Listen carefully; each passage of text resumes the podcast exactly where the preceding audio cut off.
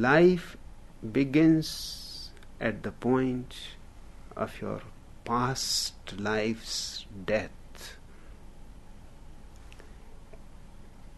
When you die, on the one side, one chapter of life is closed, which people think was your whole life. It was only a chapter in a book which has infinite chapters. One chapter closes, but the book is not closed.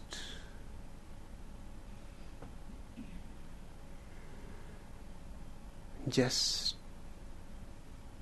move the page and another chapter begins. The person dying starts visualizing his next life.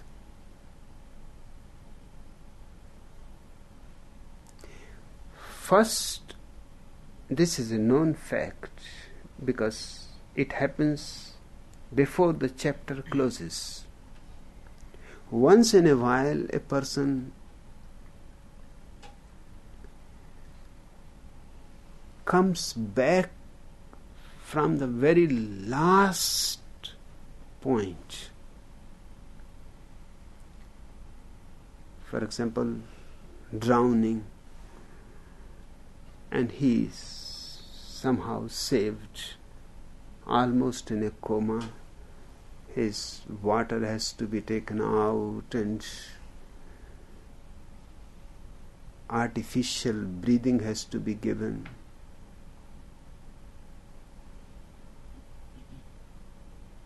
and somehow he is saved. He was just on the verge of closing the chapter. These people have reported interesting facts. One is that at the last moment, when they felt that they are dying, that it is finished, their whole past life went so fast before them in a flash from the birth to this moment.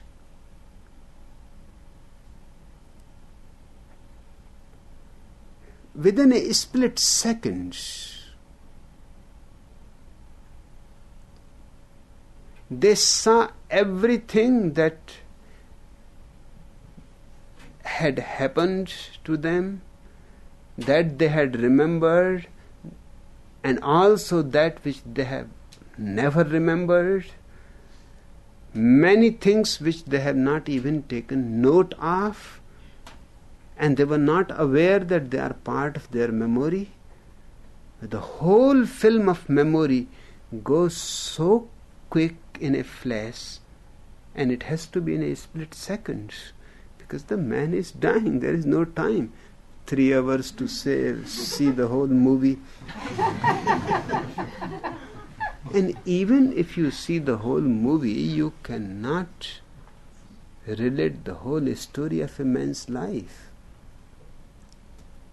with his small details.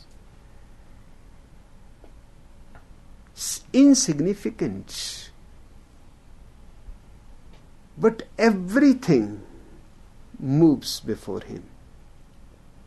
That is a certain, very significant phenomenon. Before ending the chapter, he recollects all his experiences, unfulfilled desires expectations, disappointments, frustrations, sufferings, joys, everything. Buddha has a word for it, he calls it tanha. literally, it means desire. But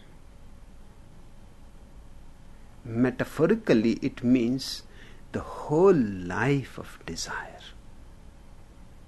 All these things happened frustrations, fulfillments, disappointments, successes, failures. But all this happened within a certain area you can call desire.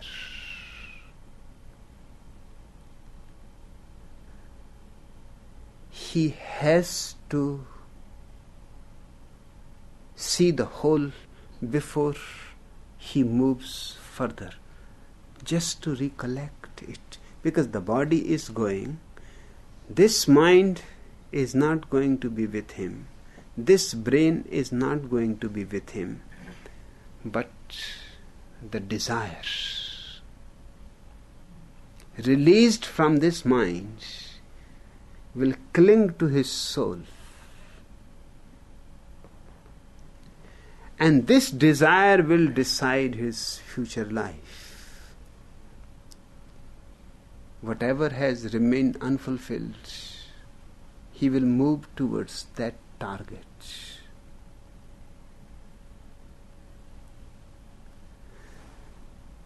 Your life begins far back before your birth, before your impregnation, further back in your past life's end. That end is the beginning of this life. One chapter closes, another chapter opens. Now, how this new life will be is 99% determined by the last moment of your death. What you collected, what you have brought with you like a seed that seed will become a tree, bring fruits, bring flowers, or whatever happens to it. You cannot read it in the seed, but the seed has the whole blueprint.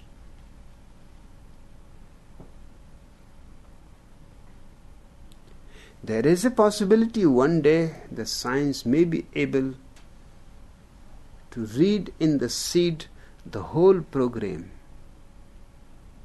That what kind of branches this tree is going to have, how long this tree is going to live. What is going to happen to this tree? Because the blueprint is there, just we don't know the language.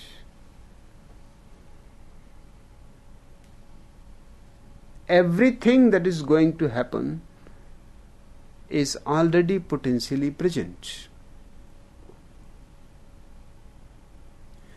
So, what you do at the moment of your death determines how your birth is going to be. most of the people die clinging. They don't want to die. And one can understand why they don't want to die. Only at the moment of death they recognize the fact that they have not lived. Life has simply passed as if a dream, and death has come. Now there is no more time to live. Death is knocking on the door. And when there was time to live, you were doing thousand and one foolish things, wasting your time. Rather than living it,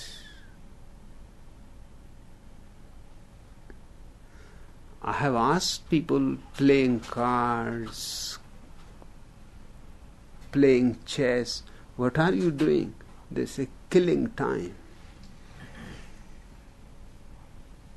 From my very childhood, I have been against this expression, killing time.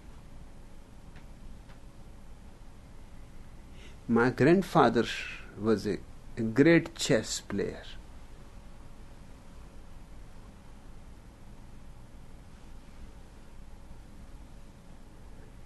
And I will ask him that you are getting old and still killing time.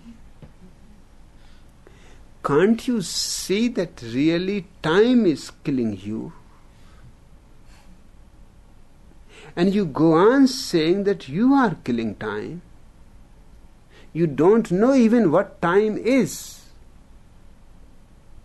You don't know where it is. Just catch hold of it and show me.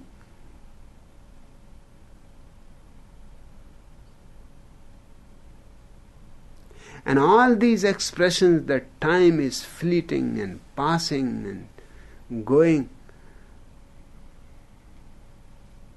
are just a kind of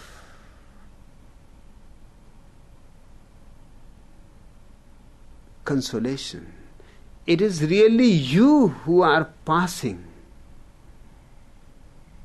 going down the drain. Every moment, and you go on thinking that it is time that is passing, as if you are going to stay and time is going to pass.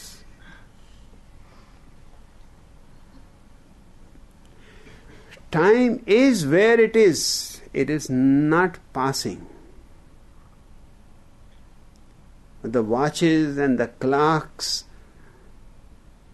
are man's creation to measure the passing time which is not passing at all.